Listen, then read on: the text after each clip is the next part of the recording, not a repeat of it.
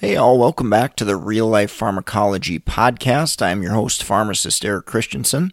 I thank you so much for listening today.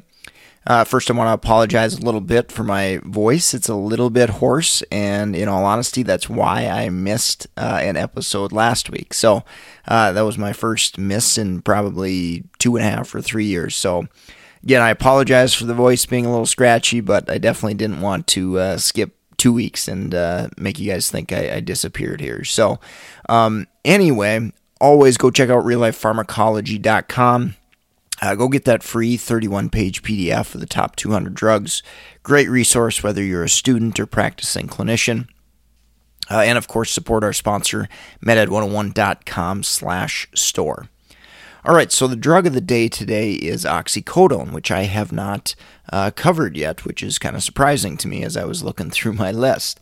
Uh, brand name of this medication, uh, the extended release product is OxyContin. Uh, that's often a, a, term you'll hear, a, a, street term as well that you'll hear used. Um, this medication is an opioid and it is uh, oral only. So, comparing that to like morphine, where we've got a ton of different dosage forms, uh, oxycodone uh, only comes as an oral agent. Uh, at least that's uh, commercially manufactured. Uh, so, like I mentioned, it's an opioid analgesic. Just a refresher, mechanistically, um, this drug will bind opioid receptors in the brain and central nervous system, and that's going to block those pain signals from getting to the brain. So essentially, this doesn't allow the patient to uh, perceive pain, or at least perceive it to a significant extent. They recognize that they may be hurt or injured, whatever the case may be, um, but their brain doesn't allow them to perceive those pain signals coming to the central nervous system. So, uh, again, it doesn't really uh, reduce inflammation at the site of the pain or whatever the case may be, um, but it actually just blocks the signals. So, what do we use this for? It's going to be an analgesic, it's going to be used to relieve pain. Uh, oxycodone is one of the most commonly used drugs uh, post op when people go home, for example. So, uh, you know, if you have a surgery, if you have a you know severe injury, that type of thing, um, oxycodone certainly can be utilized to help manage that pain. Occasionally, I do see it used chronically for chronic pain patients uh, with all the challenges with the opioid crisis and things like that. We're seeing um, a shift away from chronic opioid use because there are tons of risks uh, to long term opioid use, of course.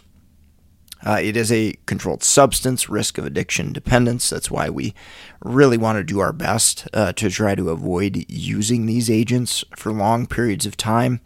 That risk of dependence, physical dependence, can develop within a couple of weeks. So that's really, really important to remember. And I remember when I first uh, graduated school, you would see prescriptions for 90 oxycodone, 180 oxycodone after surgeries. And that's obviously scary, and that gets them to that point of they're going to become physically dependent on that medication if they use everything that they're given. So, let's say you take a, a prescription of 90 oxycodone, you take three a day, and all of a sudden you've got 30 days worth. So that patient is likely going to be physically dependent upon opioids at the end of that time period. So that's why we're getting away from you know trying to use those opioids as minimal as possible, very short durations right after surgery, 3 5 days and you know not much beyond a week if we can at all help it.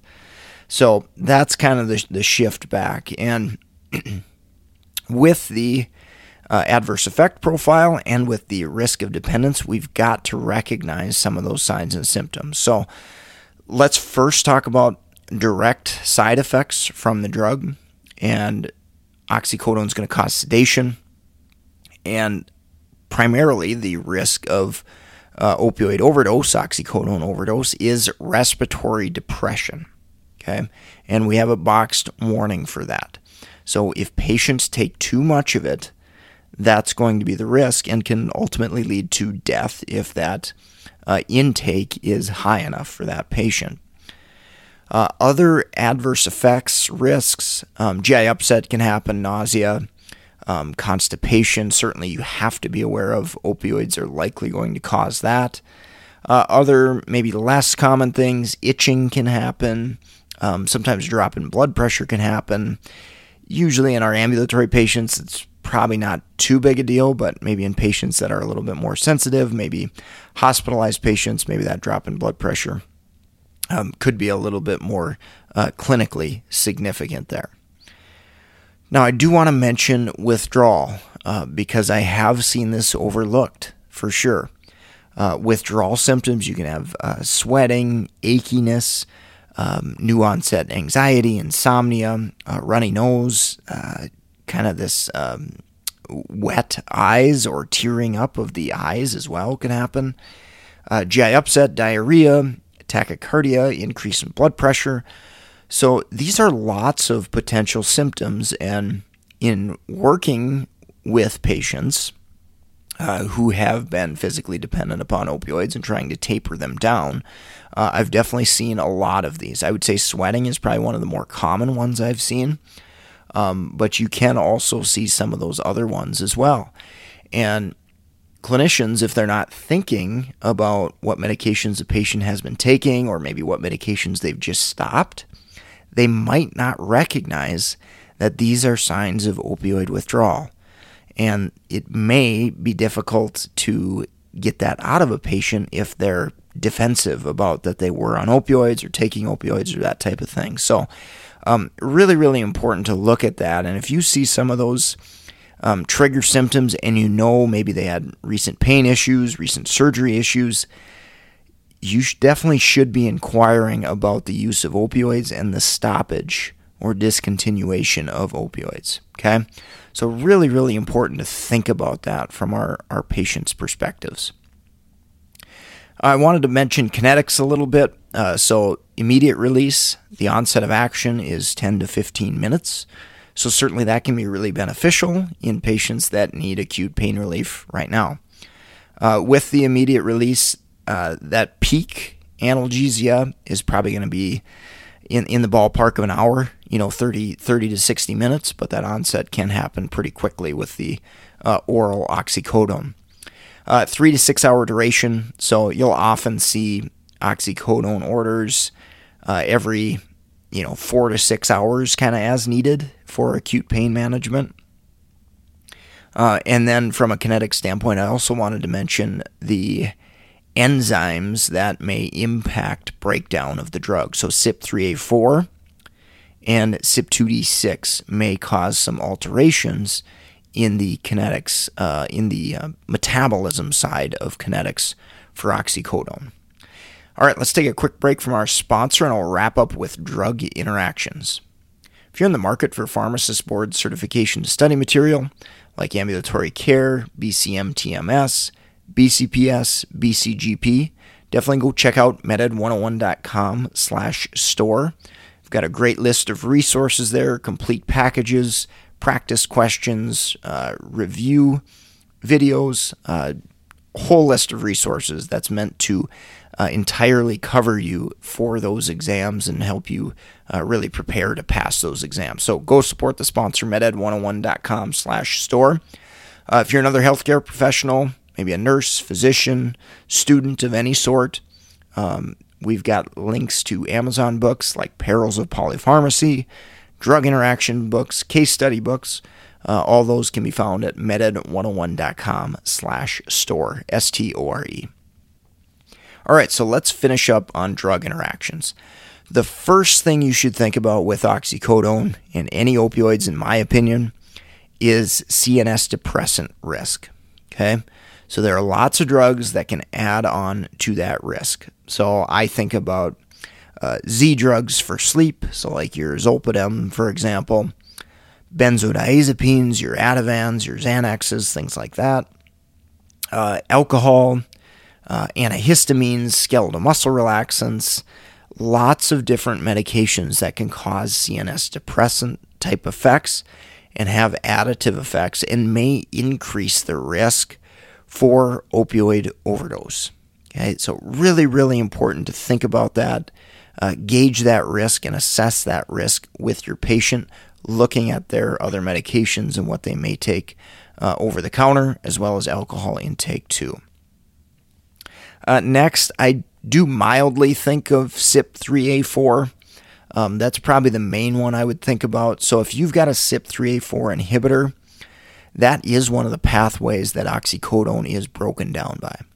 So if you've got a CYP3A4 inhibitor, that's going to likely increase concentrations of oxycodone. Okay, that might make it more at risk for adverse effects and potential overdose uh, if patients are kind of right on that borderline.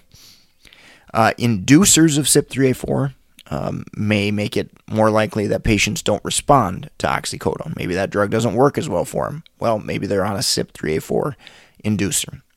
Um, CYP2D6 does have some impacts there, uh, so that's something to, to maybe think about. Um, but CYP2D6 actually converts oxycodone to oxymorphone, which has analgesic activity as well. So um, that gets a little bit more complicated.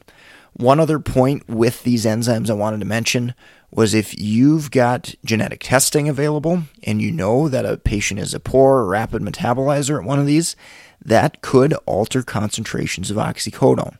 So, very important to think about that, assess that, and how that might affect your patient's response to a drug like oxycodone. Uh, lastly, as far as drug interactions go, I did want to mention that these meds, opioids, can slow down the gut. So if you've got a patient that's being uh, treated for gastroparesis with a drug like metoclopramide, for example, um, oxycodone is really going to kind of oppose or blunt the effect of the prokinetic agent. Now, this isn't an all inclusive list, of course, as far as drug interactions go, but those are some of the really big highlights. Uh, I think some of the most important memorizable facts uh, that you need to know. So that's going to wrap up the podcast for today. If you enjoyed this episode, leave us a rating, review on iTunes or wherever you're listening. That's greatly appreciated. Um, go subscribe, get that free PDF at reallifepharmacology.com.